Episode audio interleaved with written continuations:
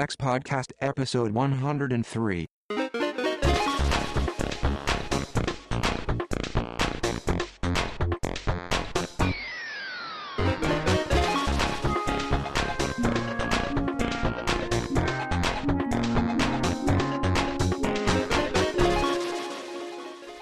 This is UX Podcast. I'm James Roy Lawson, And I'm Per Axbom.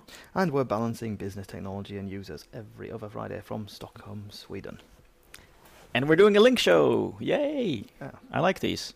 Uh, Yeah. We kind of surprise each other with uh, uh, articles that we want to read and, and discuss. And hopefully, we create discussion points, or at least thinking points, uh, amongst you, the listeners. Yes. Hopefully. If not, we're just two guys babbling in a in a studio. Well, that's true as well. Many, many things can be true at once. The three, well, how this works, Mm. if you haven't um, um, listened to one of these link shows before, is that Per and I, during our immense travels around the digital world, um, roll around and, and pick up articles like a snowball traveling down a mountain, and we pick out a couple of these to discuss on the show. Usually quite recent ones, like they've been published over the last couple of weeks. Often it is. Usually. Sometimes we, we pick up, Mm. um, well, things have bubbled up that are older, Mm. but yes, they're reasonably recent ones. And the three articles um, that we've got coming up for you today um, are Designing with Analytics by Pamela Pavliscak. Mhm. And um, Pamela is um, Pam in the Lab on Twitter. And we interviewed her um, not so long ago um, in episode 98 when we uh, were at From Business to Buttons. oh, yeah. Cool. The, we uh, interviewed her about something completely different. Mm, yeah, we um, we did. Um, second article will be what is zero UI Mhm. by Brown um, John Brownlee. Yeah, it's by John Brownlee, but it's uh, actually based on a talk by uh, Andy Goodman. And third and finally, fixing six mistakes companies make when working with UXers Mm. by Sarah Doody. And you pointed out it was Sarah Duty, and we uh, actually had an article by her uh, on a previous On a previous link show, episode 96, Mm. we featured um, get better um, qualitative data on Mm. your user experience with microfeedback. Mm. Um, yeah, and Sarah Doody is Sarah Doody on um, Twitter. I've realised now I didn't mention um, um, that um, um, the author of um, your Zero UX, Zero UI, Zero UI. yeah. um, it's, it's Dr. Crypt on Twitter. Okay, that's a cool name. Dr. Crypt, yeah. Unless, of course, he's some Mm. kind of e- evil superhero, supervillain kind of thing. Which is even cooler. You're right, actually. yeah. An evil, Dr. Crypt. an evil um, supervillain. Sounds Uh, like something from the UX Twilight Zone. articles. Oh Mm. yeah. Let's jump into analytics.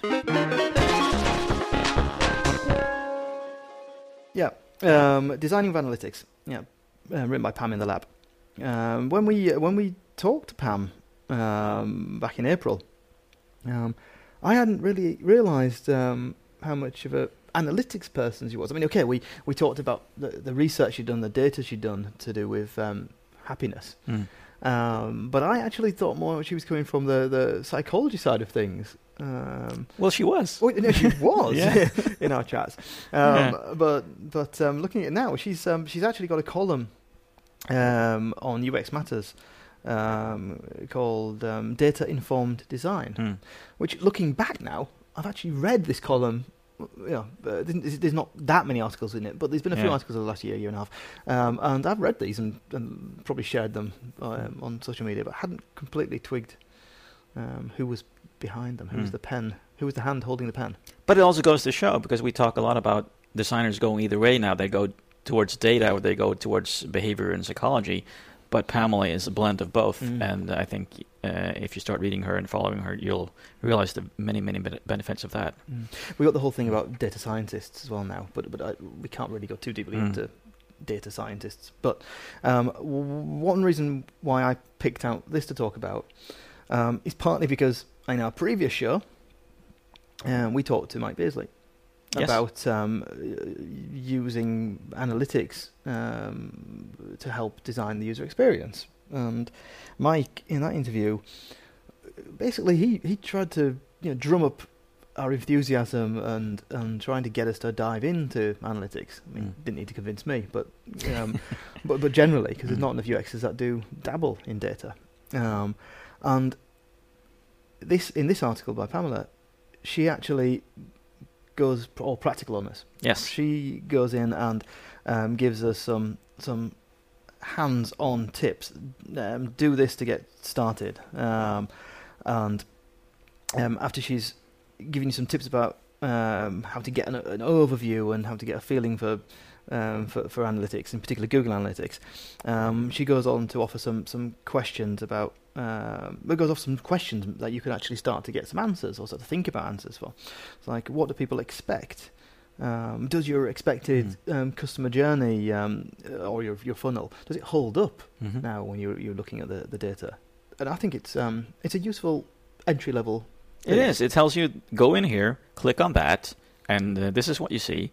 And uh, it's it's really practical in the sense that it's it doesn't it's not hard to get going, and I think that's what people sort of want when they they hear they realize that listening to Mike Beasley, yes, this is important, but how do I really get on with it? This is a perfect article for that. Yeah. Uh, get jump right in. if I could do it all again. No, if I could um if I could make some some alterations to, to Pamela's article. Ooh. It's it's it, it's, it's constructive. Mm. Um, then then I'd have actually pushed more. Um, I'd have pushed up front um, segmentation more. Hmm because I, I think I mentioned this with the interview and during the interview with Mike that um, uh, analytics now without segmentation is dangerous. You can you can get completely the wrong picture unless you segment. And if, if you don't really know what I mean by segmentation, I mean I mean splitting the data into smaller sets so you get a more honest picture of what's happening. And what would be an example of a well, segment? This is what I would do in this in this entry level article. I wouldn't go into explaining how you go about segmentation. Pamela does actually do it later on. She actually says how you can create segmentation um, and to do with demographics and other kind of things there. But I would I would in the beginning point out that it's important that you do always segment, and I'd say advice to those of you that maybe don't want to get too deeply in segmentation.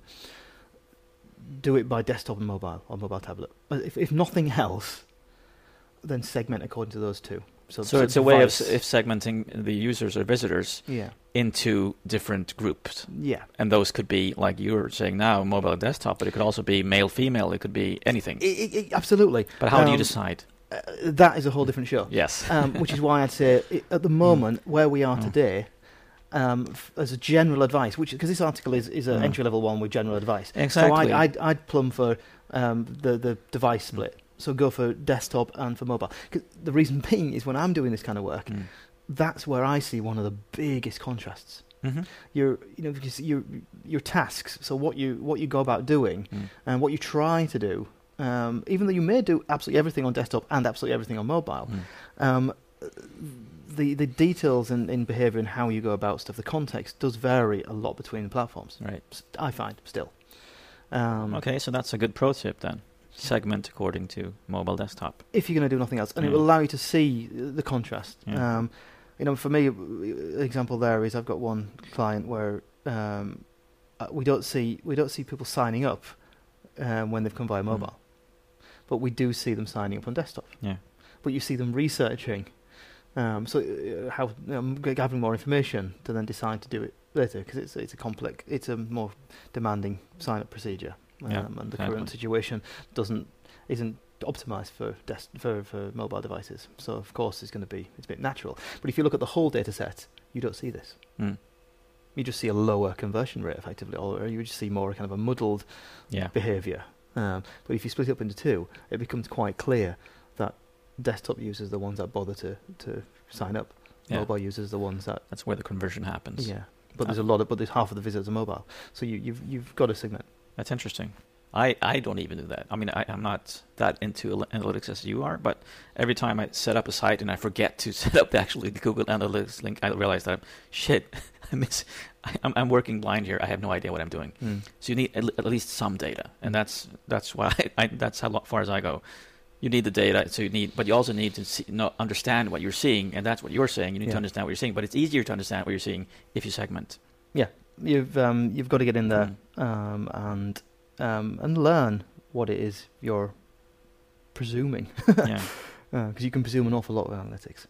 being a UXer, I always love to read the comments as well. And I realized that someone commented and asked about, well, how how do I f- uh, what software was used to build that figure two, which was used in the article, which is all about behavior flows, where you can actually see what uh, Mm. what path people use as they progress from the page they land on when, when they come into your site, and what pages do they go to after that, and after that. and where they drop off. It's a Exactly. very, it's a very Mm. nice visual tool that Google have. Google Analytics. Exactly, it's actually part of Google Analytics, Mm. and people don't realize this. Mm.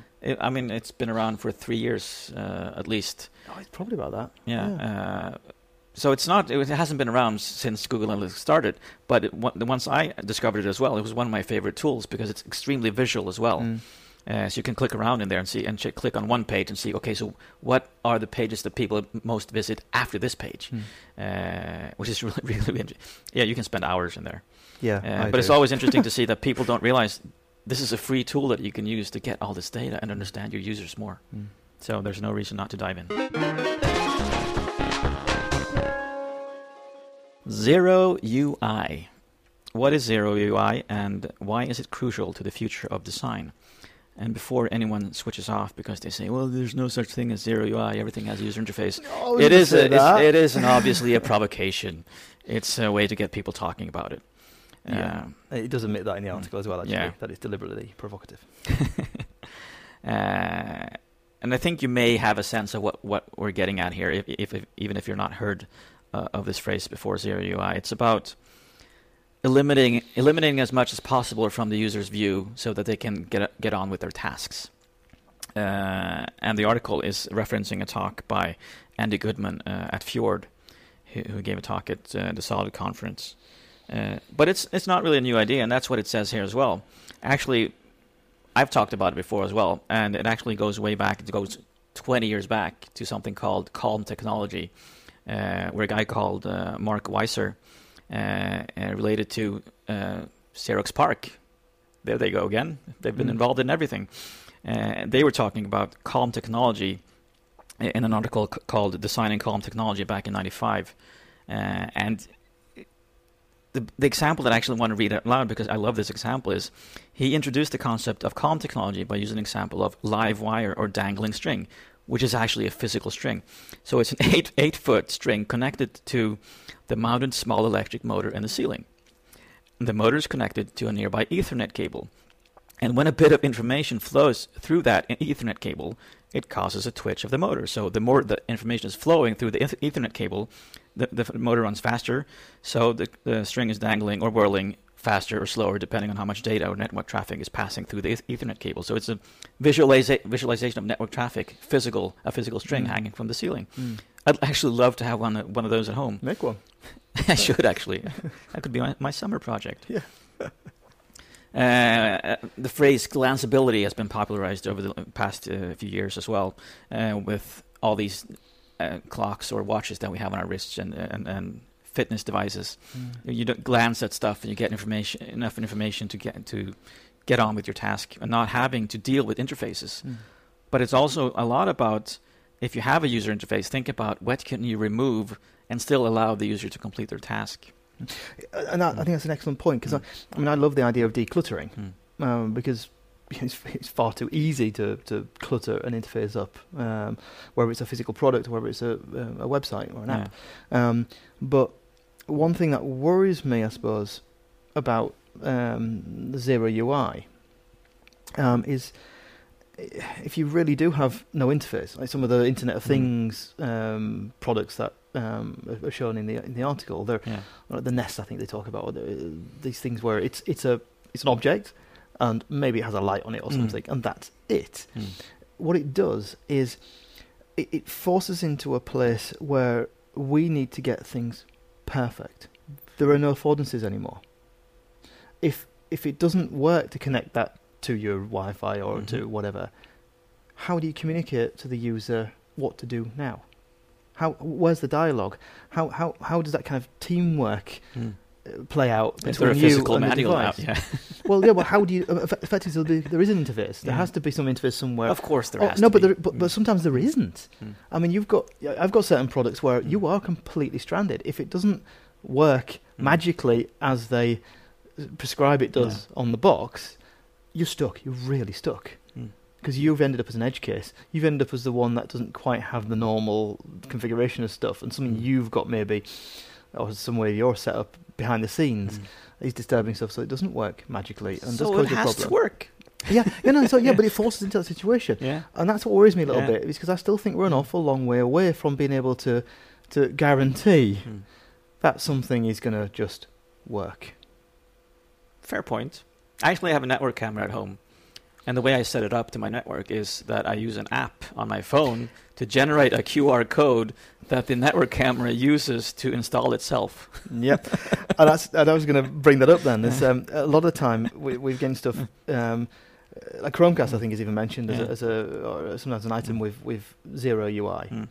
because it's just a little dongle you stick in the Mm. back of your TV. Mm. Um, but that's another example of one of the Mm. ones where it's got quite a rich UI, but it's just been moved from being a physical interface on the device Yep. to being an app you install Mm. somewhere else which controls it. Sure. That we're seeing an awful lot with these things like I, presume Nest and some of these Mm. other ones, Apple TV, all these ones. They're they're zero UI physical devices, but we've just shifted the UI into an app. Yeah, but you only look at it when you need it. I mean, I think that's the point Mhm. we're trying to make here is that, and and one of the really interesting things about the article that really appealed to me was how he's talking about us not just being able to create easy to use interfaces, but the interfaces or the the applications have to learn for themselves.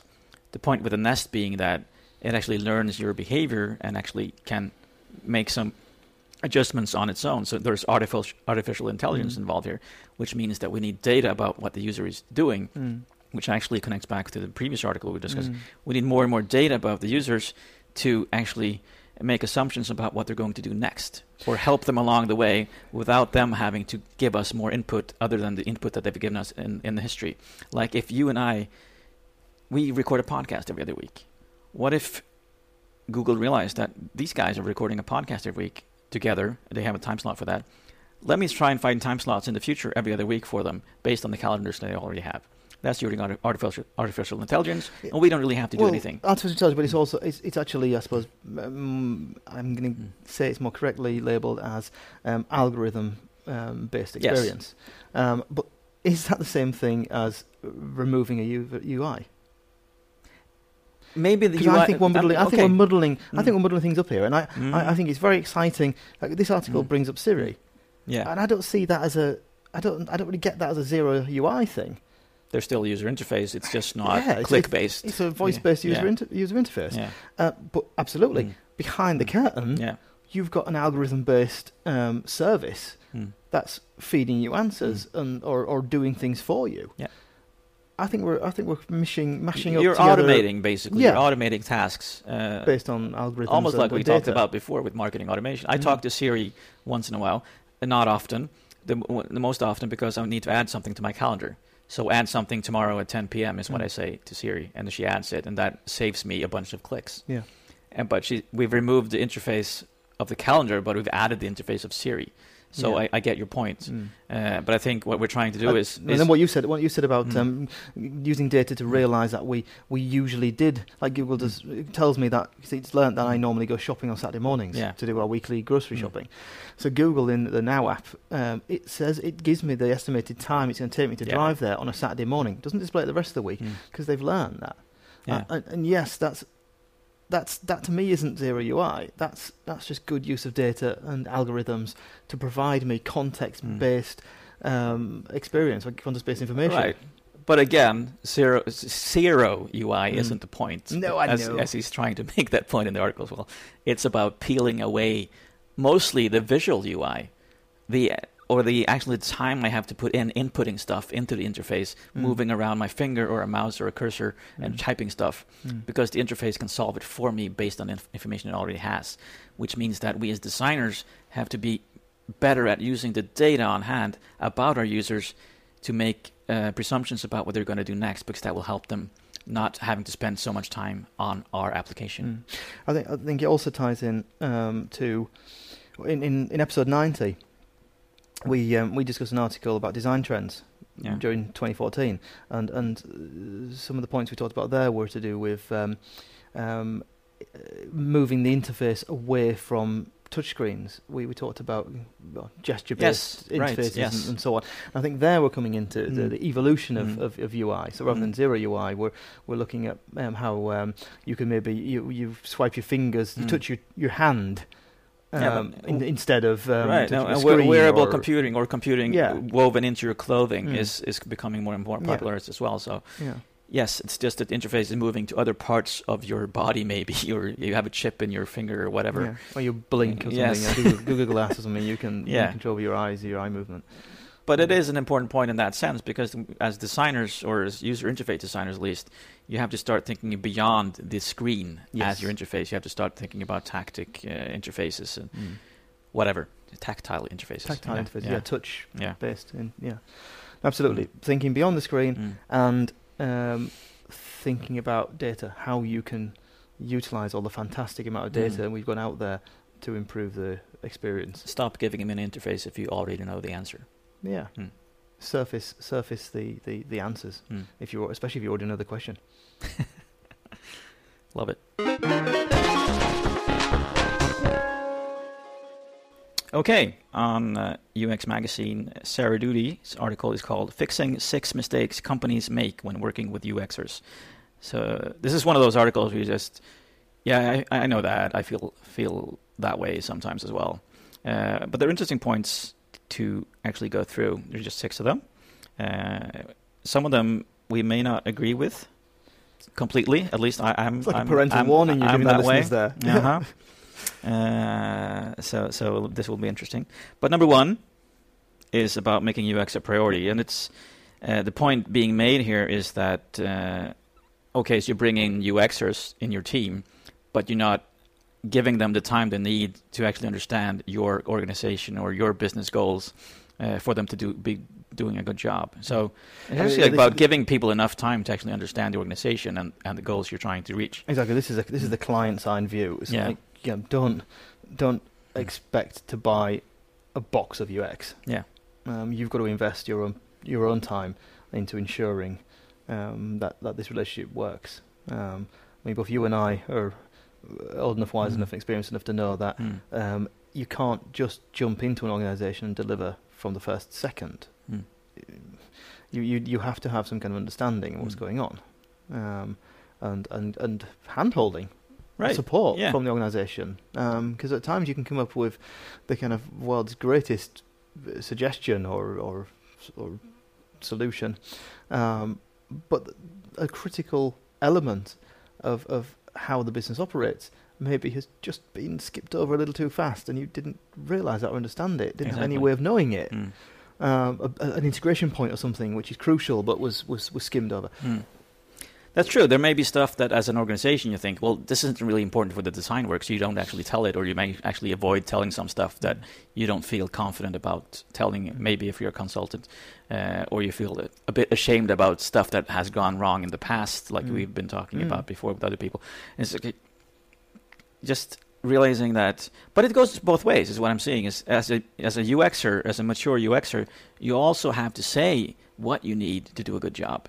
You have to get in there. You have to mm, schedule those meetings and make sure that you're not selling just a solution or a box. That you're selling your time to get to grips with what the real problem is. Mm. Yeah. So be expected Mm. as, as a as a purchaser of UX, Yeah. be expected to be interviewed and, and, and listened to. Yes. And make sure you share things with your UXer. So, and number two, gather the right stakeholders at the right time. Uh, this is from comes from experience with uh, being in meetings with 30 or 40 people wanting to see the wireframes. Oh, do you know what? I mean, I'm I'm, I'm cringing already though Mm. the, the the wireframe thing with this. I'm noticing I'm doing that more actually. Mhm. Now Yeah. I've just hijacked. I've just jumped no, in. no, but I like that. bit. I like that because And I, I, I'm I'm kind of the same way because I'm realizing that wireframes are not maybe even something that's a deliverable. No, I mean I, I I've one recent um, thing I've been working on the um, we got wireframes as a deliverable. I tried really hard to. Um, I was in a position where I could influence the, the design process, and I Mm. tried really hard to, to to go around wireframes and thought we can we can you know we don't need them, um, but um, they came, and then we had the situation where we were showing these wireframes against my advice to Mm. lots of people, and people had no idea they were wireframes. People don't understand their Mm. wireframes. Yeah. So you have to go into a whole communication thing about Mm. what they are and what they Mm. aren't, Mm. and you actually don't need it. It's, unnecessary conversation. I've had so many meetings where people have ax- actually asked me, "Why is it gray?" yeah. Oh. Uh, no, so, so but yeah. yeah. yeah, there's so many problems with the whole presenting wireframes thing generally. Um, so uh, yeah, I'm, I'm reacting to that when I see it. Um, but What would be said- interesting in this meeting, if you have 30 or 40 people, wow, what an opportunity to actually be talking about the business goals, the reason you're do- doing the design work. So don't show anything from the solution. Show show uh, uh, show your strategy. I mean, I, I, I get it and I understand Mm. that um, some organisations have a much more complicated buying process than others. Mm. That that much I you know I accept and I'm with you on this point. But um, I'd probably alter this this title of this this bit to be um, communicate the right things to the right people at the right time, hmm rather than gather the right stakeholders at the right time. Uh, I'm so that's that's I my can't disagree with that's my constructive criticism to number two on this list. nice. Number three, be rapid with your feedback.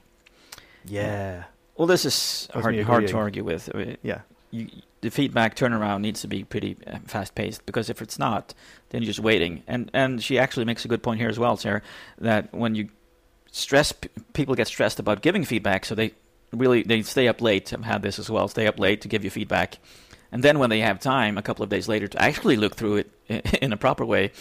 Then you get the real feedback, Mm. and that's too late because then you've started making changes based on the fast paced Yeah. or the wrong feedback, And- and- whatever. And here we're talking about wireframes again. Um, Mm, Usually, yes. No, well, as in she she does in number three talk about the wireframes thing again. Oh yeah, she does. Um, True. Um, so so here we've got feedback on wireframes to Mm. make more wireframes, but um, but generally here I think in in my experience, you know, the most satisfying um, collaborations that I've been part of are the ones where you can do stuff in the room. Yeah. Um, so you're working tightly with maybe um, uh, an art director um, uh, or the visual di- design people, Mm. and or you're working tightly with the programmers um, and the product Mm. managers, people who really know how things work. Mm. And you can you can sketch something on a whiteboard uh, or on, or on a piece of paper in front of you, Mm. and someone else during the meeting maybe goes in and alters something directly in the code or Yeah. in using um, Google Developer Tools in Chrome or whatever, and shows how it would be.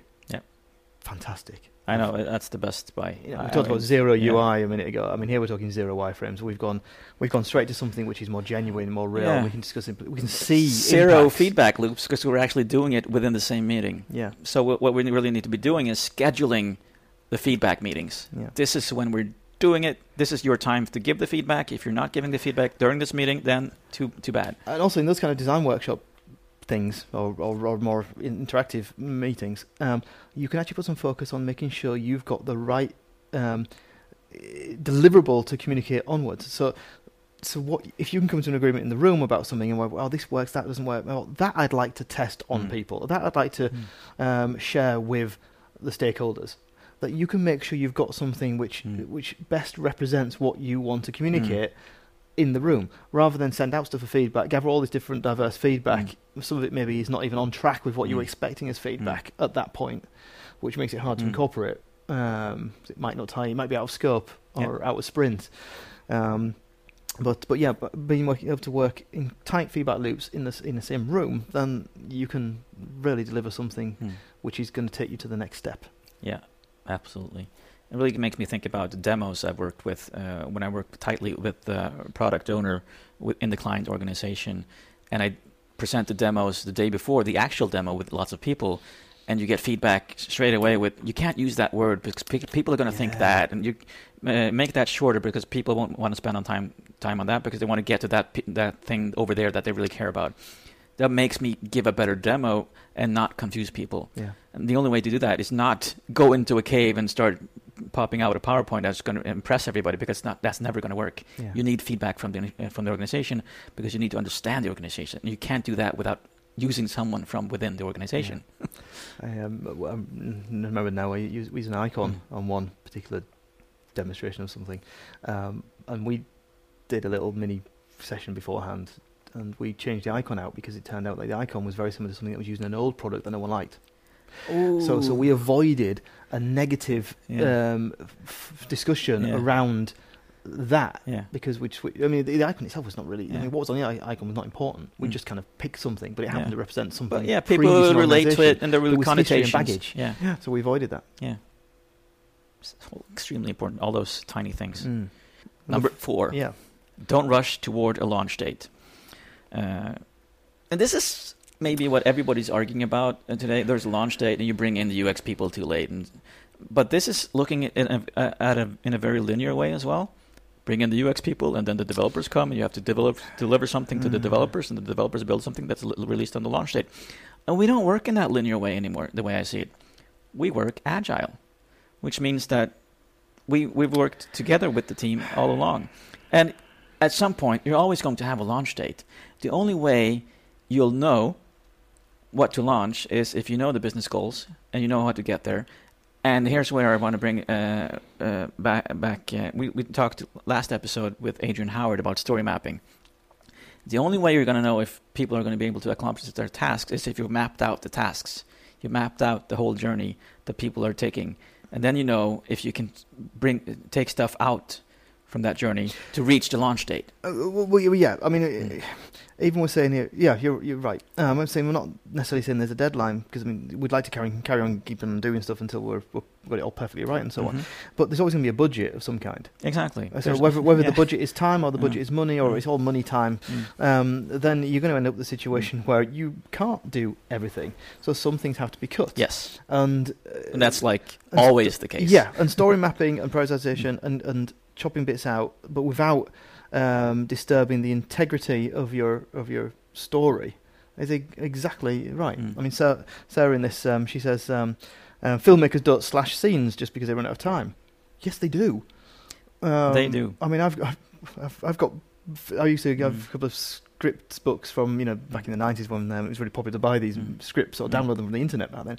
And yeah, there'd be all these deleted scenes and, Mm. and, and stuff that didn't make it to films. Mm. And somebody think, well, why did they drop that? I mean, Yeah. God, that's an excellent scene. Because the film would be too long. Yeah. And it couldn't be too long. And what they do, what the, the talented directors and, and filmmakers, they make sure they cut the bits that don't disturb the overall story. Right. That you can still manage to travel from A to B without m- missing stuff. And the people, the filmmakers that do badly, you know that because when you Mm. watch it, you think, hold on, this doesn't this doesn't work Mm. anymore. What happened to that? What happened Mm. to this? And you can't do that in your product either. You can't just chop out an important piece. Excellent analogy. I love that. We should use that more often. Mm. Yeah, we're all making films. And you're going to love this last one, James. Number six. No, no, we're not. No, no, Uh, number, six. five. Sorry, Yeah. number I know, but five. number five, I love. Don't that's isolate. okay. You love that one as well. Yeah, don't isolate your developers. Yeah. Developers, your developers. Yeah. Um, collaboration Mm. developers. Yeah, uh, we've already talked about that a little bit earlier. That Mm. you know, the best best collaboration I do I've done is when you you're Yeah. working with the people who are producing the end product, Yeah. I or need, the or other bits of the chain. I need to be sitting with developers. Yeah, it's so much Yeah. nicer. You learn so much and you get so much done so so much quickly, Mm. quickly, and you don't need to do thousands of wireframes. Yes. There's actually no easy way to point out how important that is Mm. and how much money you can save as a client or as a, a web owner. Number six. Now you got your number six. Yeah. There is no excuse for no data. Uh, Amen. tying back to the first article we discussed with analytics, Yeah. you need to know your data. Yeah. And if you don't know your data, you don't know what you're doing. Mm. You don't know what the effects of what you're doing. You can't draw any conclusions from it, and you don't know where to go from here. Well, Sarah here says, um, you know, any data is better than no data, and she doesn't care about how clean the data is. Um, you can still gain some insights from that. And absolutely, it's true. It ties in what we said in the beginning, as you said. Yes. Um, that yes, you can have dirty data, broken data, Mm. but you've still got to be aware of the limitations of your data, or you'll make incorrect decisions. Mm. Um, but I'd, I'd, I'd like to expand this point, though. Rather than saying there is no excuse for, for no data, I'd, I'd like to change this to there is no excuse um, for no research. Mm. Because I don't Yeah. really see why we should limit this just to, to the analytics side of things. Very true. Um, you know, we, we, we as we bang on an awful lot about you know doing your research or or, or, your background, and um, uh, bang uh, if you did 15 interviews, that would be just as valuable, if not more valuable, than Yeah. maybe Probably having, yes. having the analytics data on the site. Maybe because I then mean, you can uh, you can understand intent with uh, like Yeah. the qualitative interviews Yeah. that, rather than with the quantitative data. the, the, the, but there's no Mm. excuse for doing no research or having no data Mm. input sources whatsoever. Yeah. You've got to have some, preferably multiple, and combine them and gain some insights. to know to validate what you're doing. So all the links um, for this show um, can be found um, on our website uxpodcast.com. You can also find an archive of all our previous shows there. Um, you can find me as Beantin on Twitter, which is B E A N T I N. And um, where can they find you? I'm Axbom, which is A X B O M on Yeah. Twitter. And um, and together, you can find us as UX Podcast, and that's all one word. And on Twitter and absolutely everywhere. Please tell your friends how much you've enjoyed the show, and thank you very much for listening. Remember to keep moving. And see you on the other side.